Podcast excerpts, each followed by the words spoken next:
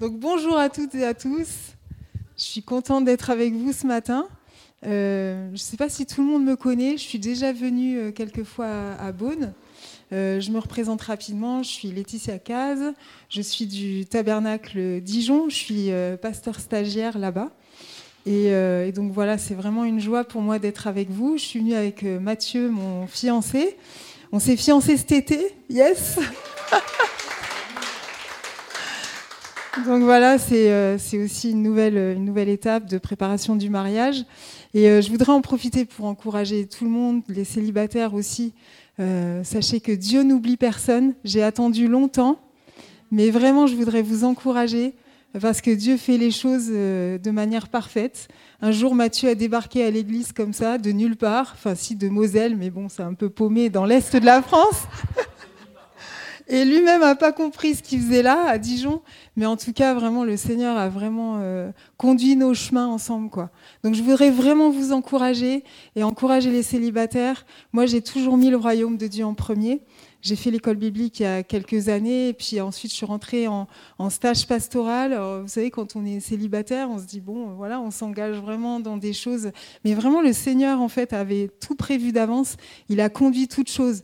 Donc je vous encourage euh, à persévérer. Et euh, vous avez du temps en tant que célibataire, donc mettez-le au profit du royaume de Dieu dans ce temps qui vous est accordé, qui sera euh, pas éternel. Je le proclame sur vos vies ce matin. Et je crois aussi que chacun, que Dieu a prévu pour chacun, chacune d'entre vous, la bonne personne qui va vraiment euh, pouvoir, euh, euh, eh bien, vous, vous, être, vous êtes parfaite et surtout avec qui vous allez pouvoir continuer à servir le Seigneur. Parce que moi, c'était vraiment quelque chose qui était sur mon cœur de servir le Seigneur avec mon futur mari. Et vraiment, le Seigneur a vraiment tout organisé qu'on puisse aussi être à son service. Amen. Donc soyez vraiment encouragés ce matin. C'est pas du tout le thème de mon message, mais euh, en tout cas, je tenais à, vous le dire, euh, voilà, parce que je sais que je sais combien c'est difficile euh, parfois d'être seul. Donc dans la solitude, je l'ai vécu pendant de nombreuses années, mais gardez courage. Le Seigneur n'oublie personne. Il pense à vous. Il, veille sur vous surtout. Et puis donc à l'église de, de, Dijon, je suis aussi responsable donc de tout ce qui est formation et notamment euh, la formation de disciples. Et euh, cette année, alors Chouane n'est pas là. C'est bien dommage parce que j'ai son certificat. Elle a participé toute l'année dernière au cours de l'école de disciples. Donc, euh, si vous souhaitez aussi continuer après le baptême une formation, sachez que vous pouvez venir à Dijon. La faire, c'est donc au tabernacle à Chenauve. Donc, pour vous, c'est vraiment juste à l'entrée de Dijon. Euh, et c'est tous les jeudis, enfin c'est pas tous les jeudis soirs, mais c'est les jeudis soirs, c'est 25 jeudis dans l'année. Donc il n'y a pas de cours pendant les congés, pendant les vacances scolaires, mais il y a des cours après dans quasiment euh, toute l'année.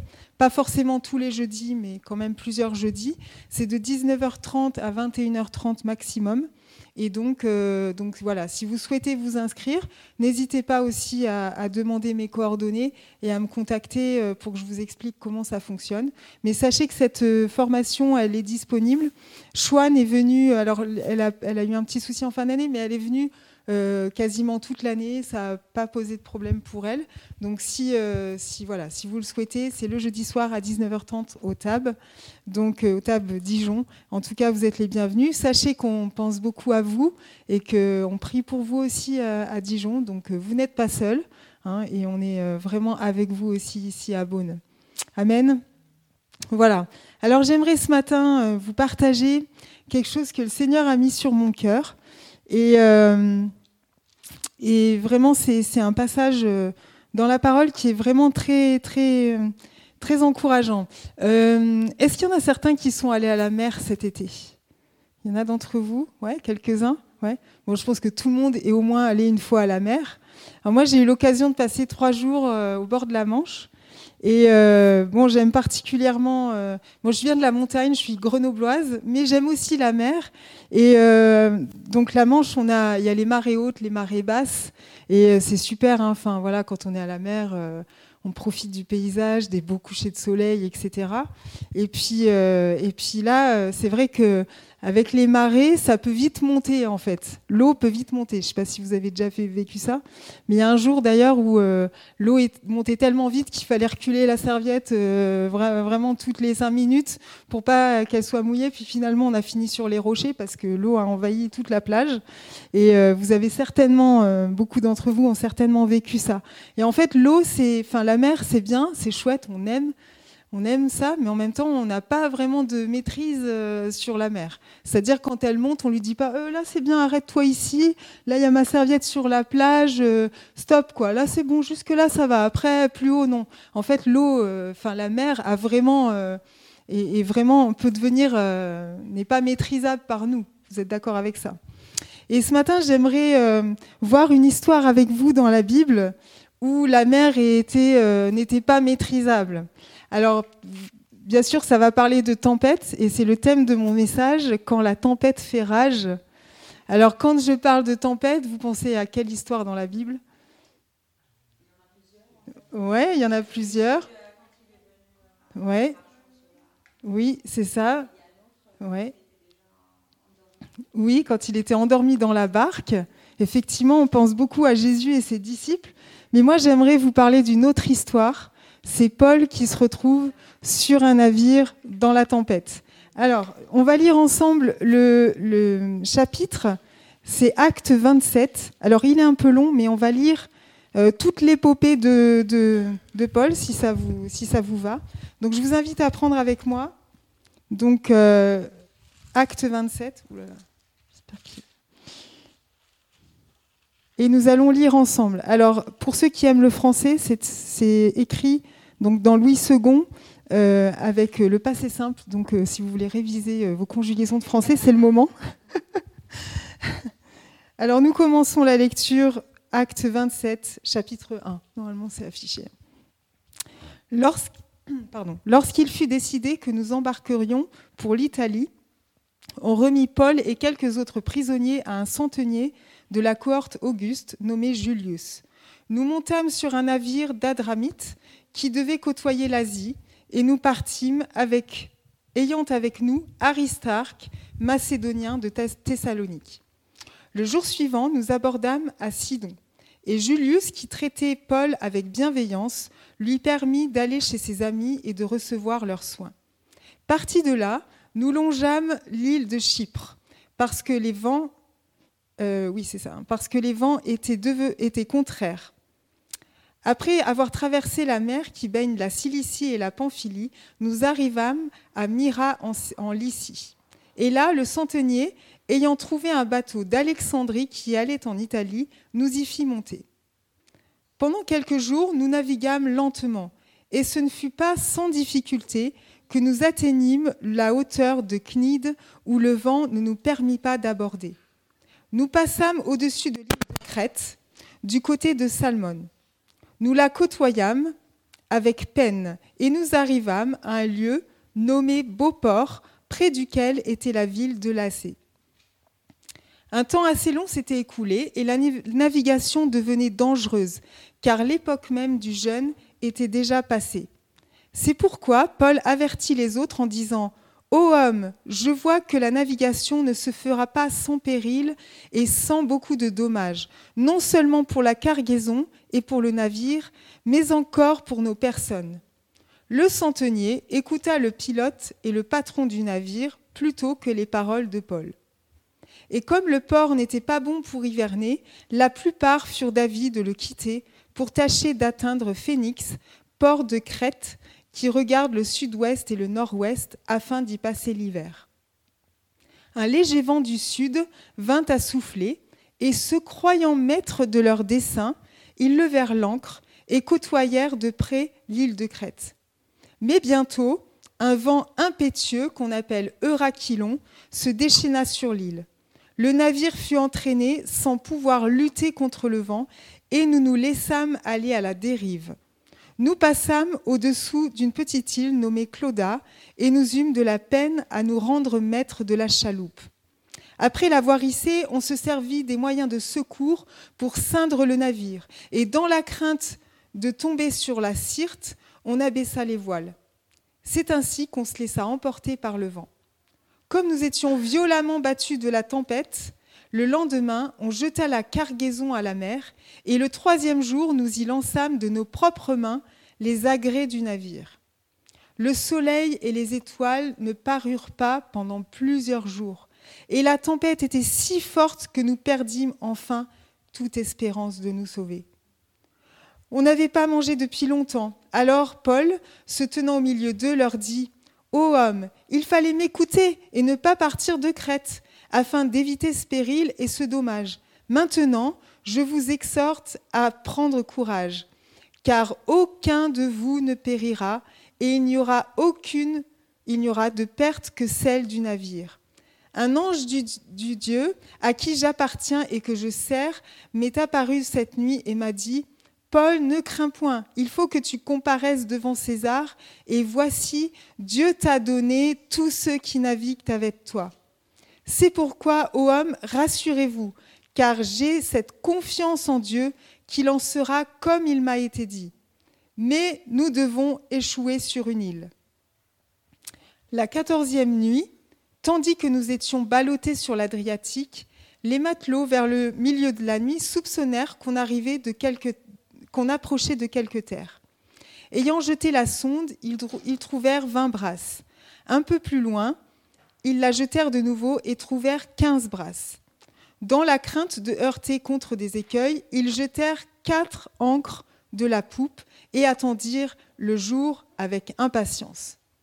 Mais comme les matelots cherchaient à s'échapper du navire et mettaient la, chaloupe à la mer sous prétexte de jeter les ancres de la proue, Paul dit aux centeniers et aux soldats, Si ces hommes ne restent pas dans le navire, vous ne pouvez être sauvés. Alors les soldats coupèrent les cordes de la chaloupe et la laissèrent tomber. Avant que le jour parût, Paul exhorta tout le monde à prendre de la nourriture, disant C'est aujourd'hui le quatorzième jour que vous êtes dans la tente et que vous persistez à vous abstenir de manger. Je vous invite donc à prendre de la nourriture, car cela est nécessaire pour votre salut, et il ne se perdra pas un cheveu de la tête d'aucun de vous. Ayant ainsi parlé, il prit du pain et, après avoir rendu grâce à Dieu devant tous, il le rompit et se mit à manger. Et tous, reprenant courage, mangèrent aussi. Nous étions dans le navire 276 personnes en tout. Quand ils eurent mangé suffisamment, ils allégèrent le navire en jetant le blé à la mer. Lorsque le jour fut venu, ils ne reconnurent point la terre, mais ayant aperçu un golfe avec une plage, ils résolurent d'y pousser le navire, s'ils le pouvaient. Ils délièrent les ancres pour les laisser aller dans la mer, ils relâchèrent en même temps les attaches des gouvernails, puis ils mirent au vent la voile d'Artimon et se dirigèrent vers le rivage. Mais ils rencontrèrent une langue de terre où ils firent échouer le navire, et la proue, s'étant engagée, resta immobile, tandis que la poupe se brisait par la violence des vagues. Les soldats furent d'avis de tuer les prisonniers, de peur que quelqu'un d'eux ne s'échappât à la nage. Mais le centenier, qui voulait sauver Paul, les ordonna, euh, les empêcha d'exécuter ce dessein. Il ordonna à ceux qui savaient nager de se jeter les premiers dans l'eau pour gagner la terre, et aux autres de se mettre sur des planches ou sur des débris du navire, et ainsi tous parvinrent à terre sains et saufs. Tous parvinrent à terre sains et saufs. Amen. On peut juste lire le premier verset du chapitre 28 qui dit Après nous être sauvés, nous reconnûmes que l'île s'appelait Malte. Alors, dans cette, dans cette histoire, il y a beaucoup, beaucoup de choses intéressantes et je vous invite, je vous invite vraiment à relire ce passage parce qu'il y a vraiment beaucoup de choses. Mais j'aimerais ce matin soulever quelques points. Déjà, on va reprendre l'histoire de ce naufrage. En fait, c'est le Titanic biblique ici. C'est bien l'histoire, la Bible, c'est plein d'histoires. Donc là, c'est l'histoire du Titanic. Sauf que là, tout le monde est sain et sauf. Donc euh, c'est mieux que le Titanic, d'accord? Mais quand même, euh, le bateau fait naufrage. Alors, si on reprend des éléments du contexte, qui précède cette histoire, eh bien, on sait que l'apôtre Paul, en fait, est prisonnier au moment du naufrage. Et euh, en effet, il a été arrêté à cause de sa foi de sa prédication de l'évangile et surtout de sa prédication de la résurrection, de son espérance dans la résurrection des morts. Hein, il a un désaccord avec certains juifs. Et il a été arrêté à Jérusalem par le commandant de la garnison romaine lors d'un tumulte dans le temple. Et à ce moment-là, le peuple juif est vraiment contre lui, euh, à tel point qu'ils veulent le mettre à mort. Ils demandent sa mise à mort. Donc en fait, il est fait prisonnier à ce moment-là et il va être entendu par le Grand Conseil. Mais lors de ces événements qui précèdent ce naufrage, eh bien Dieu encourage Paul en lui disant que c'est dans son plan qu'il aille jusqu'à Rome. Et au chapitre 23 euh, du livre des Actes, au verset 11, Dieu lui dit, La nuit suivante, le Seigneur apparut à Paul.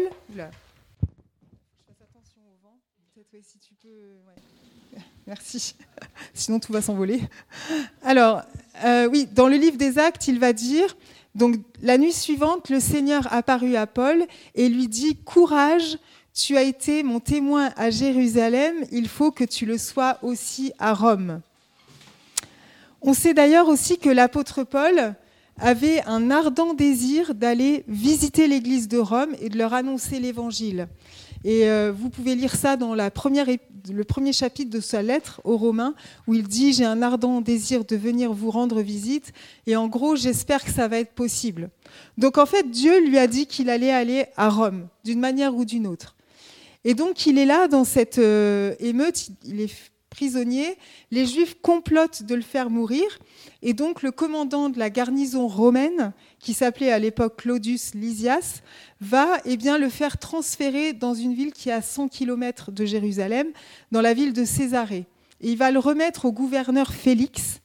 Euh, et d'ailleurs, il va le transférer sous bonne garde, puisqu'il va être accompagné de 70 cavaliers et de 200 soldats armés de lances pour une seule personne, vous imaginez. Hein. Donc en fait, euh, Paul, c'est un prisonnier qu'il faut vraiment, vraiment euh, protéger. Quoi.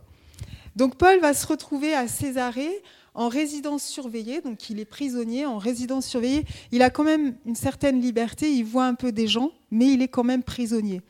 Et euh, malgré cette situation de prisonnier, il va continuer de professer sa foi. Et le gouverneur Félix va venir le voir plusieurs fois après, un autre gouverneur va être mis, mis en place, Festus. Lui aussi va venir le voir plusieurs fois. Et euh, pour sa défense, à chaque fois, Paul va se défendre. Et pour sa défense, il va finir par user son droit d'appel à l'empereur en tant que citoyen romain. Comme il est citoyen romain, la question se pose est-ce qu'on le renvoie pour être jugé à Jérusalem ou bien est-ce qu'on en réfère à l'empereur Et euh, Paul va affirmer voilà, moi je suis citoyen romain, donc je veux aller voir l'empereur. Donc en fait, il use de son droit euh, parce qu'en fait, il sait qu'il doit aller à Rome et il se dit bah, si je dois aller à Rome, même si je suis prisonnier, c'est pas grave. Je préfère aller prisonnier à Rome plutôt que pas y aller du tout, en fait. Donc, il va, faire, il va user de son droit euh, pour eh bien, euh, faire appel à l'empereur. Et il va avoir notamment un discours aussi avec le roi Agrippa que le gouverneur Festus a fait venir pour un petit peu discuter du cas de Paul. Hein, parce que c'était vraiment un, cas qui, voilà, il savait pas trop quoi faire avec lui.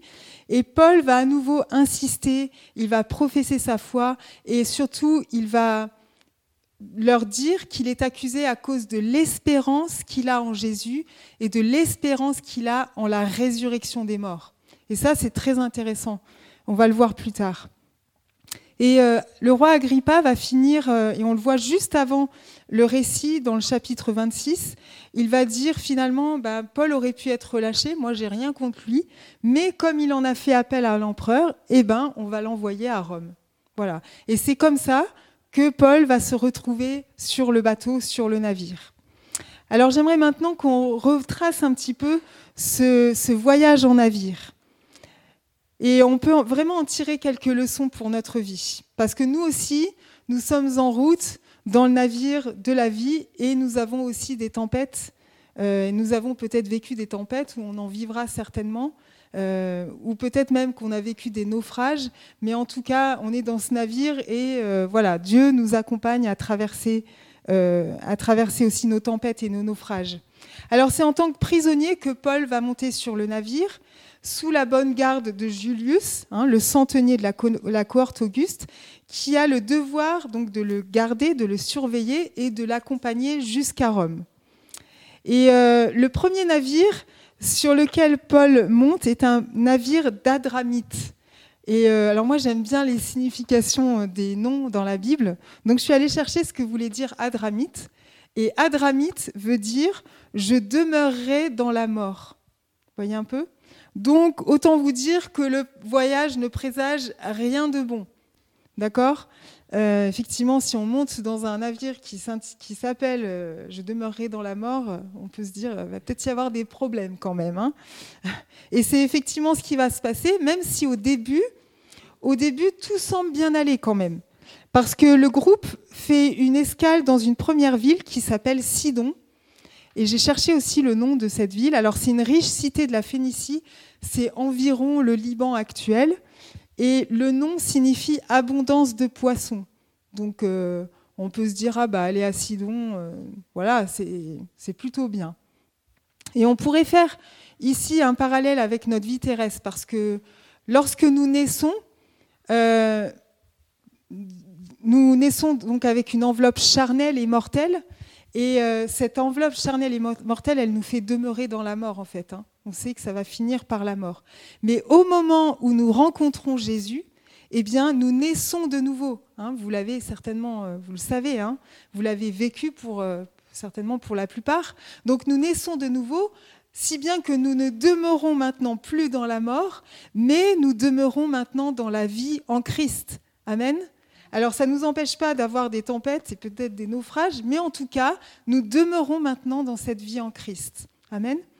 Donc, euh, le groupe est à Sidon et à cet endroit, ils vont changer de bateau et ils vont prendre un autre navire qui vient d'Alexandrie, euh, donc d'Égypte. Et là, à ce moment-là, les réels soucis vont commencer, puisqu'il est dit dans le texte que des vents contraires euh, vont se lever et vont empêcher le navire de naviguer normalement. Le texte biblique nous dit que la navigation est lente Hein, si vous reprenez euh, les versets du départ, la navigation est lente, euh, le bateau se déplace avec peine, avec difficulté, et pourtant, il longe les côtes. Si vous regardez bien le texte, en fait, il longe les côtes, mais en fait, le fait que le bateau longe les côtes, c'était censé faciliter la navigation. Et nous aussi, parfois, nous commençons très bien notre voyage, et puis tout à coup, les ennuis commencent à arriver, les vents contraires se lèvent, des obstacles se mettent en travers de notre route et rendent difficile notre marche ou notre avancée. Vous avez peut-être déjà vécu ça. Et puis, dans ce, sur euh, ce voyage en navire, eh bien, le vent devient si fort qu'il empêche même le navire d'aborder dans une ville qui s'appelle Cnide. Alors pareil, je suis allée chercher ce que voulait dire Cnide.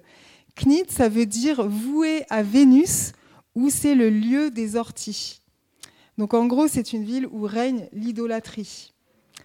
Et ce lieu n'a pas l'air d'être le meilleur endroit en fait pour accoster. Hein. Alors parfois, le vent en fait semble contre nous, mais il nous empêche peut-être en fait une autre déconvenue. Donc en fait, le bateau n'arrive pas à aborder dans cette ville. Finalement, il va accoster dans une autre ville qui s'appelle Beauport. C'est quand même mieux, Beauport. Hein on est d'accord hein Entre les deux, on va choisir plutôt Beauport. Sur l'île de Crète, et là, il va y avoir une discussion entre Paul et le centenier et les membres d'équipage. Et Paul, lui, il va conseiller vivement aux centeniers et aux marins de rester à Beauport. Et il leur conseille, pourquoi est-ce qu'il leur conseille ça? Parce qu'en fait, le navire a mis tellement de temps à arriver que la saison de navigation est maintenant passée, elle est terminée. À l'époque, il faut savoir qu'on appelait cette saison mare closum. La, mare closum, c'est-à-dire que la mer était fermée. En gros, euh, à l'automne, quand le mois d'octobre arrive, eh bien, la Méditerranée n'était plus navigable parce que trop dangereuse. Et en plus de ça, à l'époque, les marins euh, n'avaient pas de boussole. Donc en fait, il se dirigeait grâce aux étoiles et au soleil. Seulement, on sait qu'au mois d'octobre, en fait, il y a beaucoup de nuages dans le ciel. Donc, euh, c'était très quasiment impossible eh bien, de se diriger avec le ciel.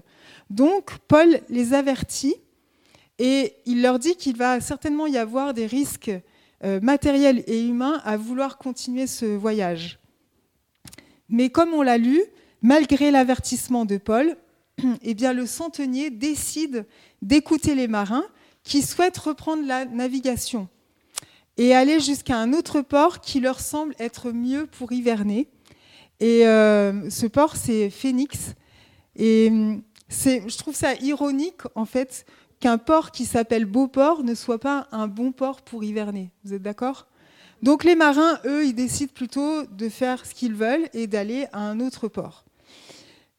Mais et en plus de ça, ils ont l'impression que les circonstances leur sont favorables parce qu'il y a un petit vent, une brise légère qui s'est levée et qui pourrait les pousser tout doucement jusqu'à l'autre port de Crète.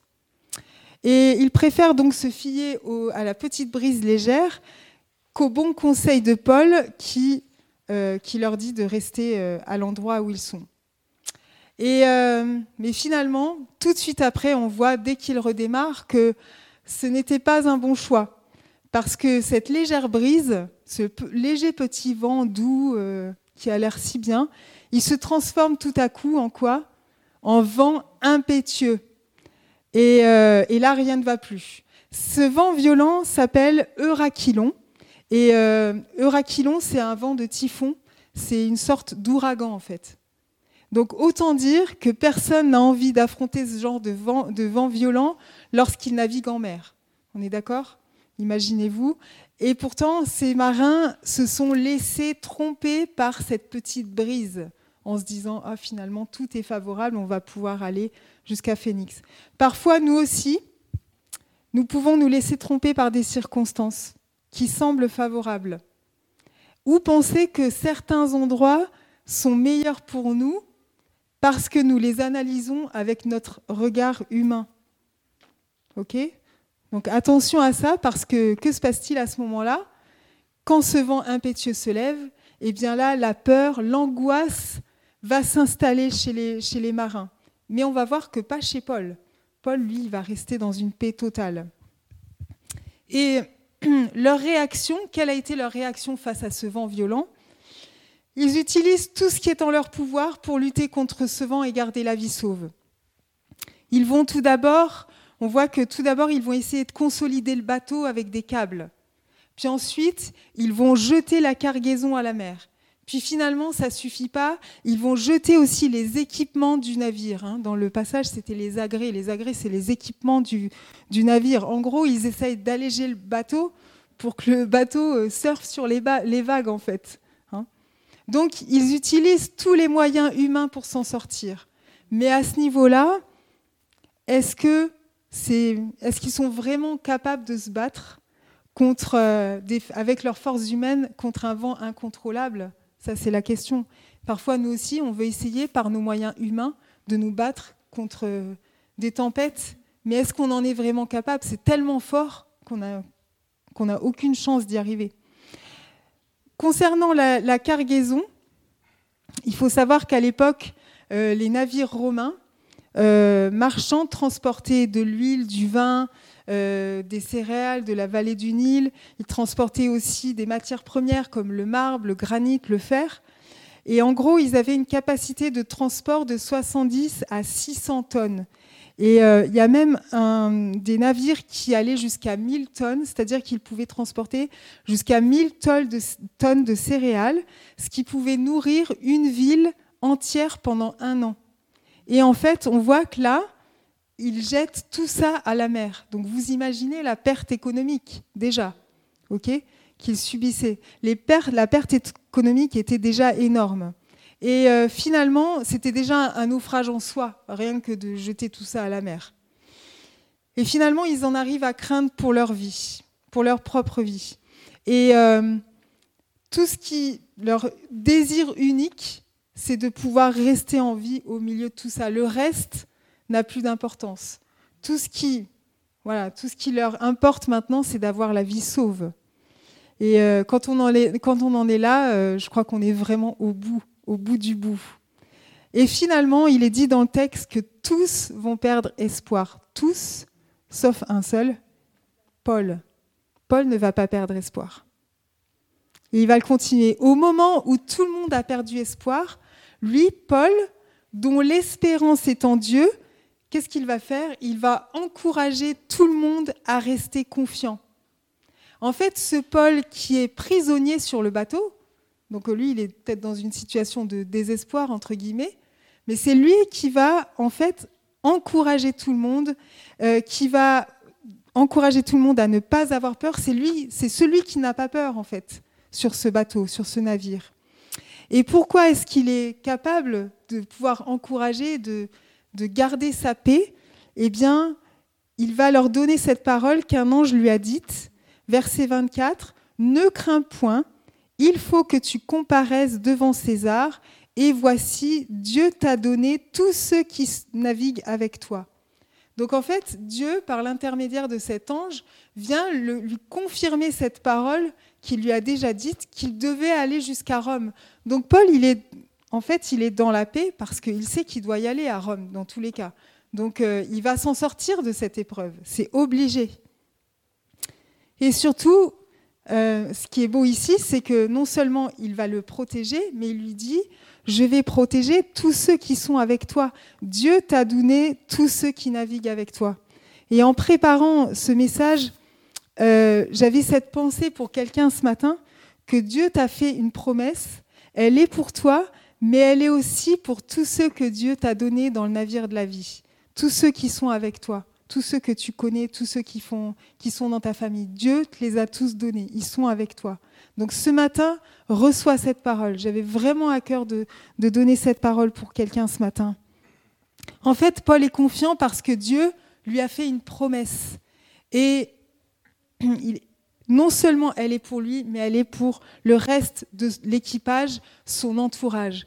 Dieu t'a fait des promesses, elles sont pour toi, mais elles sont aussi pour ton entourage. Est-ce que tu le crois ce matin? Amen.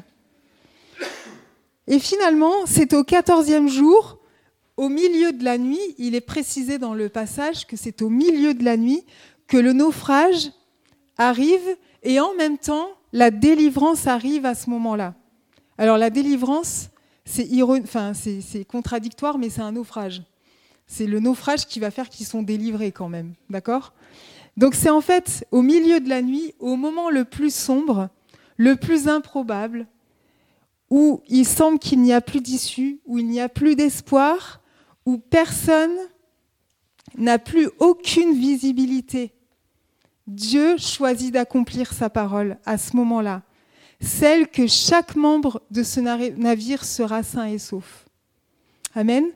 Et le miracle de Dieu ici, c'est de garder tout le monde en vie. Et ce miracle, il passe par un naufrage. Vous voyez?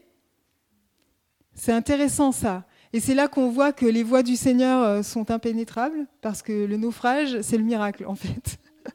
On pourrait le dire comme ça. D'accord? Et ces voix ne sont pas nos voix. Nous, on, verrait que, euh, ben oui, on a fait naufrage, c'est terrible, c'est horrible. Alors qu'en fait, pour eux, c'est la délivrance, c'est le miracle que tout le monde est resté sain et sauf. Et surtout, ici, euh, Dieu les fait échouer à l'endroit que lui a choisi pour passer l'hiver. Vous vous souvenez, il voulait aller dans un port qui s'appelle Phoenix. Mais Dieu, en fait, au travers de ce naufrage, va les faire aller à l'endroit où lui, il a choisi qu'ils passent l'hiver. Parce qu'ils vont rester, on a vu hein, le chapitre 28, qu'ils arrivent sur l'île de Malte et ils vont y rester trois mois, puisqu'après, euh, c'est impossible de naviguer. Et les marins, eux, malgré bien sûr, sont toujours dans la peur. Et on voit qu'ils ne jettent pas seulement une encre, mais ils vont jeter carrément quatre encres pour être sûr que le bateau s'immobilise et qu'il ne heurte pas des écueils. Et à la fin du passage, on voit même que les marins euh, ont tellement peur qu'ils préfèrent s'enfuir, quitter le navire, plutôt que de subir le naufrage. Hein. et c'est Paul qui va dire stop, arrêtez-les, parce que s'ils s'en vont, hein, c'est quand même eux qui savent euh, conduire le bateau en fait. Donc ça serait bien qu'ils restent dedans en fait. Faut pas qu'ils s'en aillent, sinon on va faire comment? Donc il leur dit attention, ils resteront, ils seront sauvés que s'ils restent dans le bateau. En gros, ils resteront sauvés que s'ils font naufrage. Vous vous rendez compte? C'est ça, c'est ça qui est intéressant. Et en quittant le navire, en ne faisant pas naufrage, ils quittent le plan que Dieu a pour eux, c'est-à-dire de les garder sains et saufs. Je redis ça, en quittant le navire, en ne faisant pas naufrage, eh bien, ils quittent le plan de Dieu que Dieu a pour eux, c'est-à-dire de les garder en vie, sains et saufs. Et mes amis, lorsque nous faisons la volonté de Dieu, il y a des tempêtes, il y a des naufrages qui sont dans le plan de Dieu. Mais c'est à nous de rester confiants dans ces moments-là que nous allons traverser, sachant que Dieu est au-dessus de tout qu'il a tout entre ses mains et qu'il gère la situation. Il sait en fait d'avance la fin de l'histoire, lui. Nous, on voit que la tempête, on voit que le naufrage, mais lui, il sait déjà ce qui va se passer après. Et le plan de Dieu s'accomplit même si les éléments visibles portent au contraire. Ok Ça va avec ça? Même si ce que vous voyez actuellement porte au contraire, eh bien sachez que le plan de Dieu s'accomplit toujours. À nous de rester dans cette foi, dans cette confiance qu'il va faire les choses d'une manière qu'on n'imagine pas. Amen. Abraham disait aussi ça, hein, c'est dans Romains, on lit euh, sur l'histoire d'Abraham, alors que tout portait au contraire, Abraham eut confiance plein d'espérance.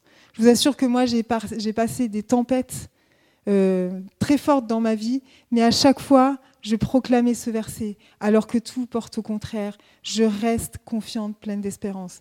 Et je peux vous dire que Dieu m'a toujours délivré. Amen. Donc je vous encourage ce matin aussi. Alors le chapitre 28, comme on l'a lu, le premier euh, verset nous dit qu'en fait ils arrivent sur l'île de Malte. Alors je vous lirai, euh, vous lirez la, suite du passage chez vous, mais euh, certes, à la fin de notre récit, euh, Paul n'est pas encore arrivé à Rome. D'accord? Et en plus, du coup, il va rester trois mois à Malte. Son objectif premier, c'était d'aller à Rome. Mais finalement, il échoue sur l'île de Malte.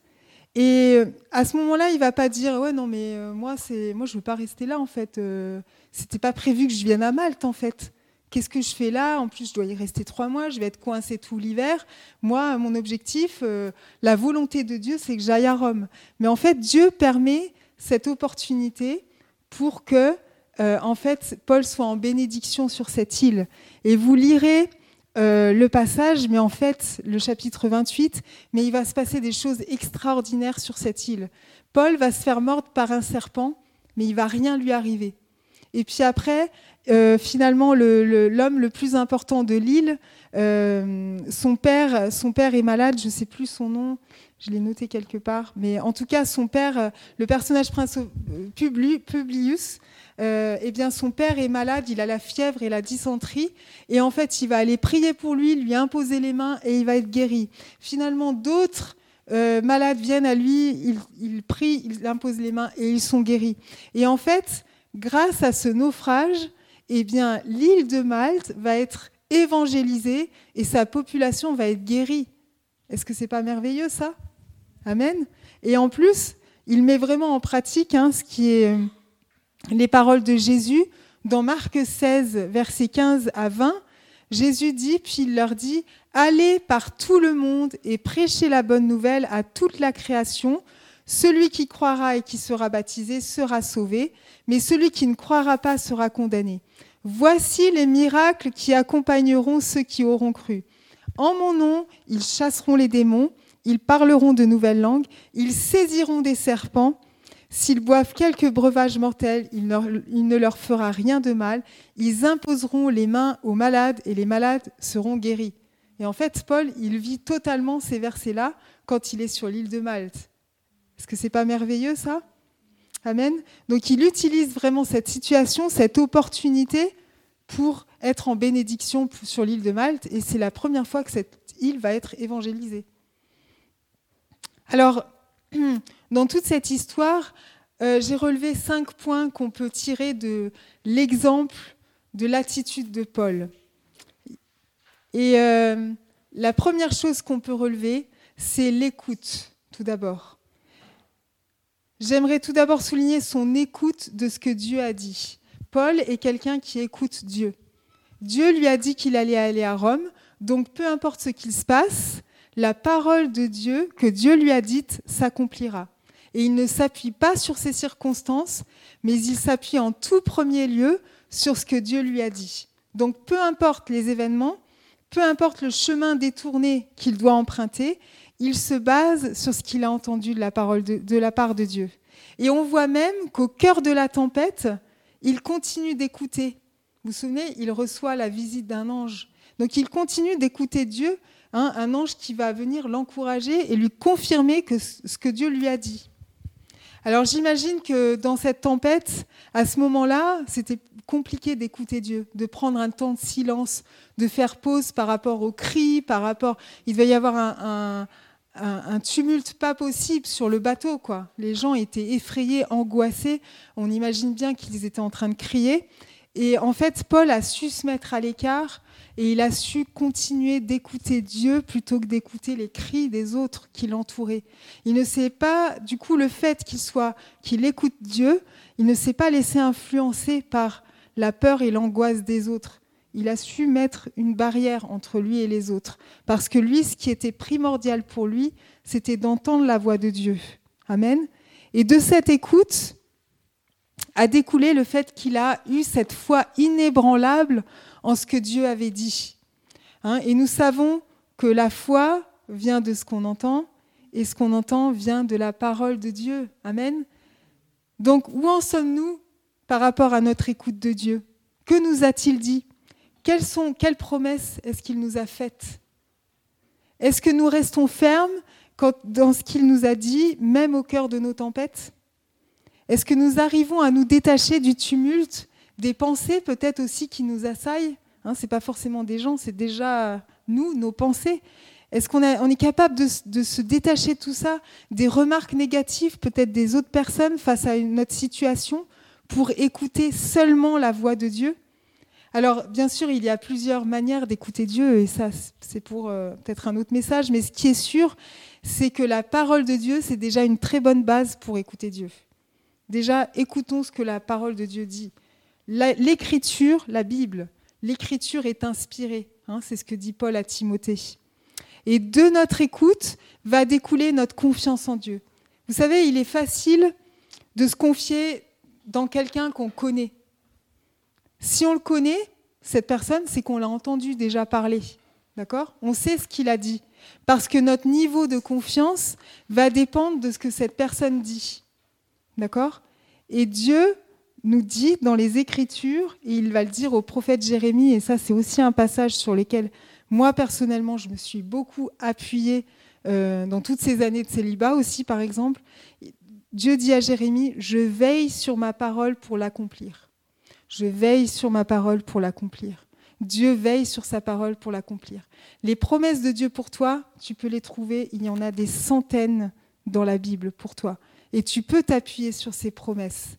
Et même au cœur de la tempête, tu peux rester appuyé sur ses promesses, sachant qu'il veille sur sa parole pour l'accomplir. Amen Est-ce que vous y croyez ce matin? Est-ce que vous croyez ça ce matin? Alors, le premier point, c'est l'écoute. La deuxième, deuxième point, c'est bien sûr la confiance en Dieu. Paul a totalement confiance en Dieu. Il ne se laisse pas, comme on l'a vu, entraîner dans le doute, la peur, l'angoisse. Et il a tellement confiance qu'il ne se laisse pas impressionné par rien, ni l'ouragan, ni l'angoisse et la peur des experts de la navigation, parce que bon, quand même, c'est les marins qui sont experts de la navigation qui sont en train de perdre pied là. Donc euh, non, il reste, il s'en remet à Dieu. Et vous savez, le proverbe 21-30 nous dit Face à l'Éternel, il n'y a ni sagesse, ni intelligence, ni conseil qui tiennent. En fait, il a conscience que la puissance de Dieu est au-dessus de tous les éléments, est au-dessus aussi de toute l'intelligence humaine. Hein. et peut-être qu'il se rappelle aussi, comme on a parlé tout à l'heure de, des disciples dans la barque, il se rappelle, il se rappelle peut-être de l'épisode des disciples dans la barque et il adopte la même attitude que Jésus. Il prend comme modèle Jésus. Que faisait Jésus dans la barque pendant la tempête? Il dormait. Il était au calme, il dormait, il était dans la paix. Et lui, Paul va faire la même chose.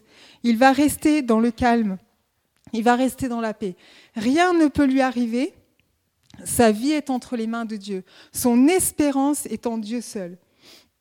Et j'aimerais te dire que rien ne peut t'arriver parce que ta vie est dans les mains de Dieu, ton espérance est en lui seul. Amen.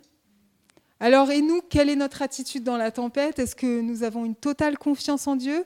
Ou est-ce que nous comptons plutôt sur nos moyens humains ou sur notre intelligence, sur des conseils humains? Alors certes, Dieu a donné des moyens humains et il a aussi donné une intelligence humaine pour certaines choses, mais est-ce que tu mets premièrement ta confiance en Dieu? Hein? À nous de mettre premièrement notre confiance en Dieu. Le troisième aspect de l'attitude de Paul que j'aimerais souligner, c'est son discernement. Dans cet, épisode, effectivement, Paul fait aussi preuve de discernement. On voit deux exemples. Tout d'abord, il avertit euh, les marins sur la navigation dangereuse. Il leur dit que la mer est fermée, qu'elle est plus navigable. Et est-ce que nous aussi, il voit que la saison n'est pas bonne pour avancer? Est-ce que nous aussi, nous sommes capables de discerner nos saisons, les saisons dans lesquelles nous vivons? Ok? Et puis euh, aussi, il fait preuve de discernement face aux marins qui veulent s'enfuir du bateau. Hein, il les empêche de partir en disant attention, s'ils partent, en fait, euh, ils vont mourir, ils vont pas être sauvés.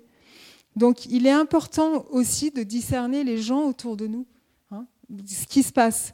Vraiment, prions pour un discernement, prions pour que Dieu nous donne euh, sa sagesse, son discernement dans chaque situation, parce que c'est son Saint-Esprit qui va nous permettre de déjouer les plans de l'ennemi.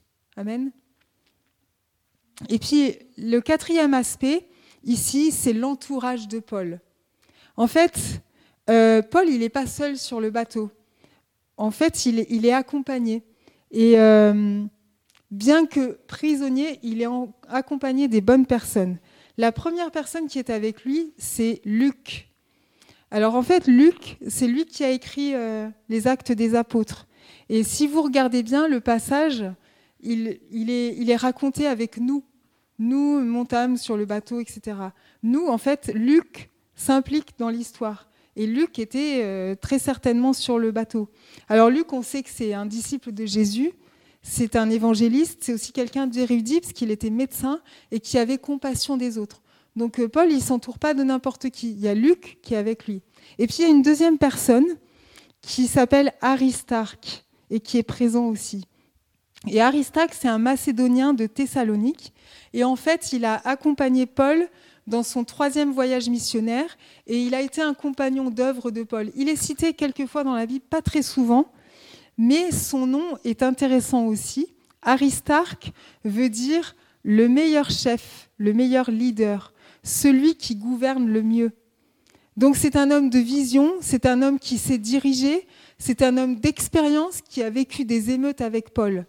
Alors autant dire que Paul est vraiment bien entouré. Il est entouré de personnes très compétentes, mais avant toutes leurs compétences, ces deux personnes, c'est des disciples de Jésus, qui sont solides et qui sont ancrés dans la foi. Et nous, j'ai envie de nous poser à nouveau la question, qu'en est-il de nous? Quels sont nos amis dans la tempête? Avec qui est-ce que nous traversons les épreuves de la vie?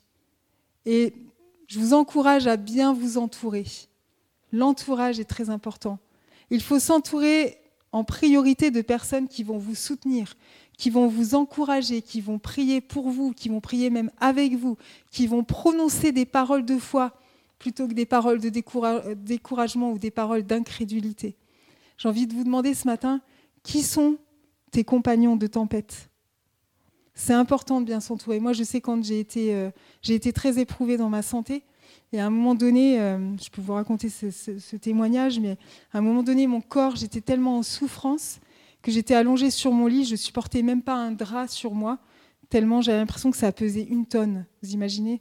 Donc la nuit, je ne pouvais pas dormir avec, quoi que ce soit, tellement mon corps souffrait et je souffrais de partout. Et à ce moment-là, c'était dur aussi pour moi de prier. J'étais tellement prise dans la souffrance mais je disais, Seigneur, voilà, j'ai du mal à, me concentrer, mais s'il te plaît, je sais que telle, telle, telle personne prie pour moi. Et je citais ces personnes dans mes prières. J'écoute, entends leurs prières, je sais qu'elles me soutiennent, je sais qu'elles sont là. Donc je priais, Seigneur, vraiment, je sais que, c'est des paroles qui, des personnes qui prononcent des paroles de foi sur ma, ma, vie, qui prononcent la guérison sur ma vie. Et je crois, je crois que tu entends leurs prières. Voyez Et c'est vraiment important d'être soutenu dans ces moments de tempête. Qui sont tes compagnons de tempête? Et puis, le cinquième aspect que j'aimerais souligner de Paul, c'est son témoignage. Il a quand même un témoignage extraordinaire. Moi, honnêtement, euh, ça m'encourage, ça met la barre haute, mais je crois qu'on doit vraiment prendre euh, ça comme un encouragement. Même en tant que prisonnier, Paul garde un bon témoignage. À tel point qu'à la fin du passage, que fait le centenier? En fait, il veut le sauver. Hein. les autres veulent tuer tous les prisonniers. Lui dit non, stop, stop, je veux garder Paul. Hein. Verset 43, il, dit, mais il est dit, mais le centenier qui voulait sauver Paul les empêcha d'exécuter ce dessein. Et puis Proverbe 16, verset 7 nous dit, Quand l'Éternel approuve les voies d'un homme, il dispose favorablement à son égard même ses ennemis. Hein. Et Paul, il avait des ennemis sur ce bateau. Mais il reste dans la, paix, Paul ne s'affole pas sur ce bateau, et surtout, eh bien, on voit le fruit de l'esprit qui, émane de lui. Hein. vous connaissez le fruit de l'esprit dans Galate, hein, l'amour, la paix, la joie, etc eh bien Paul émane de ce fruit de l'esprit, à tel point que les autres finissent par l'écouter. Lui qui est prisonnier, lui qui n'est pas marin du tout, qui a aucune expérience en navigation, finalement c'est lui qui vont écouter plutôt que les autres. Hein. Donc vous voyez que euh, eh bien là, le fruit de l'esprit qui émane de lui va transformer aussi les situations. Et euh, j'aimerais vous dire qu'un bon témoignage finira toujours par porter du fruit et à développer la bienveillance, la bienveillance chez les autres, voire chez vos adversaires. Ok? Et puis, euh, son témoignage, il se traduit eh bien, en parole, hein, dans ce qu'il dit. Hein, il encourage, hein, persévérer. Il professe sa foi aussi, hein, puisqu'il leur dit le Dieu euh, que je sers. il leur dit toujours, à chaque fois, il utilise chaque situation eh bien, pour, pour témoigner de sa foi. Et puis, son témoignage se traduit aussi par des actes. Quel acte fait-il sur le bateau? Est-ce que vous avez remarqué? Quel est l'acte qu'il va faire sur le bateau? Il va leur dire, écoutez, voilà, c'est la tempête, euh, le, bateau est secoué de tous les côtés, mais je vous propose qu'on mange ensemble. Il leur propose de manger ensemble. Vous voyez, il fait un acte. Il propose, allez, prenons du pain et mangeons ensemble. Et je trouve ça très intéressant euh, de voir que Paul propose un repas, en fait, au milieu de la tempête. Je pense que les marins, il n'y en a aucun qui avait pensé à prendre un repas au milieu de la tempête. Vous êtes d'accord? Et lui, pourtant, c'est ce qu'il fait. Hein. On sait que la peur a tellement coupé l'appétit à tous ces gens qu'en fait, ils n'ont rien mangé depuis des jours. Et du coup, Paul va, proposer quelque chose de totalement inhabituel, de totalement déconcertant, prendre un repas ensemble. Et euh, alors, généralement, on est d'accord que la nourriture, ça met tout le monde d'accord. Hein. Donc, c'est plutôt une bonne idée, en fait, ce repas. Parce que le repas, c'est un moment de convivialité, c'est un moment de partage, c'est un moment de discussion, c'est même un moment où on peut conclure des affaires. Hein. On sait qu'il y a des repas d'affaires qui existent. Et même Jésus aussi a passé beaucoup de temps à table avec ses disciples, mais aussi avec des gens de toutes sortes et des gens de mauvaise vie, des gens qui avaient besoin d'entendre la bonne nouvelle de l'Évangile, la bonne nouvelle du royaume de Dieu. Et euh, ce repas que Paul va proposer, eh bien, il représente plusieurs choses. La toute première chose, c'est que là, il faut reprendre des forces, sinon on ne va pas y arriver. Donc il faut se restaurer physiquement, donc retrouver des forces. Mais également, on voit que il va rendre grâce. Donc à nouveau, devant tous ces marins qui ne sont pas croyants, eh bien, il rend grâce à Dieu. Vous voyez, c'est un moment pour rendre grâce. Et c'est aussi un moyen de maintenir l'unité, hein, comme on l'a dit. La nourriture, ça met tout le monde d'accord. Donc en fait, il va maintenir l'unité sur le bateau grâce à ce repas. OK? Et euh, non seulement ça, mais aussi, alors euh, des, commentaires disent que ce n'est pas, euh, ce n'est pas la scène qu'il partage à ce moment-là, parce que les, gens n'étaient pas croyants, d'accord? Mais quand même, on voit que ce qu'il dit, hein, il prit du pain, le rompit, rendit grâce. En fait, on retrouve ces mêmes paroles hein, lorsque Jésus partage la scène. Et en fait, qu'est-ce qu'il veut faire là? Il veut simplement remettre le focus sur Jésus. Jésus au cœur de la tempête eh bien, on le retrouve dans ce partage du pain. Et voyez, euh, c'est un focus sur la mort de Jésus, sur ce que Jésus a fait. Donc même au cœur de la tempête, quel est ton focus en fait? Ça doit être Jésus. Qui invites-tu à ta table? C'est Jésus qui doit être à ta table. Amen. Et il met aussi un focus sur la mort de Jésus hein, par euh, le pain et le vin qui représentent, euh, enfin par le pain qui représente son corps brisé. Mais aussi, il met un focus sur la résurrection de Jésus. Souvenez-vous que je vous ai dit que euh, qu'il avait été arrêté à cause de, à cause de comment dire de sa proclamation de la résurrection. Et en fait, si on reprend aussi, on peut faire un parallèle avec Jésus et sa résurrection. Lorsque les femmes sont allées au tombeau, elles voulaient embaumer le corps de Jésus lorsqu'il est mort, mais finalement c'était le soir, c'était euh, le soir et c'était Shabbat. Donc en fait elles n'ont pas pu le faire, elles sont rentrées chez elles parce qu'il fallait fêter Shabbat. Et quand elles sont revenues le lendemain pour embaumer le corps de Jésus, eh bien il était ressuscité. Et en fait c'est intéressant de voir que pendant que Dieu faisait le miracle de résurrection, que faisaient les disciples que faisaient ces femmes Elles étaient à table et elles mangeaient. Elles étaient dans le repos, parce que le Shabbat, c'est le repos. Voyez Et là aussi, vraiment, dans ce, cet acte de proposer un repas, c'est de dire mettons-nous à table. Ne vous inquiétez pas, Jésus est au centre, Jésus est ressuscité, et par sa victoire, je sais qu'il euh, va nous permettre d'être victorieux sur toutes nos tempêtes. Amen. Amen. Donc les questions ici, c'est qui est à ta table? Qui est-ce que j'invite à ma table dans la tempête? Hein, Jésus est celui avec qui nous devrions passer plus de temps. Et euh, ce pain que nous mangeons, ça doit être la nourriture que la parole de Dieu nous donne. Amen. Alors pour, finir, j'aimerais euh, vous dire que un bateau a toujours une encre. Vous êtes d'accord avec ça? Hein?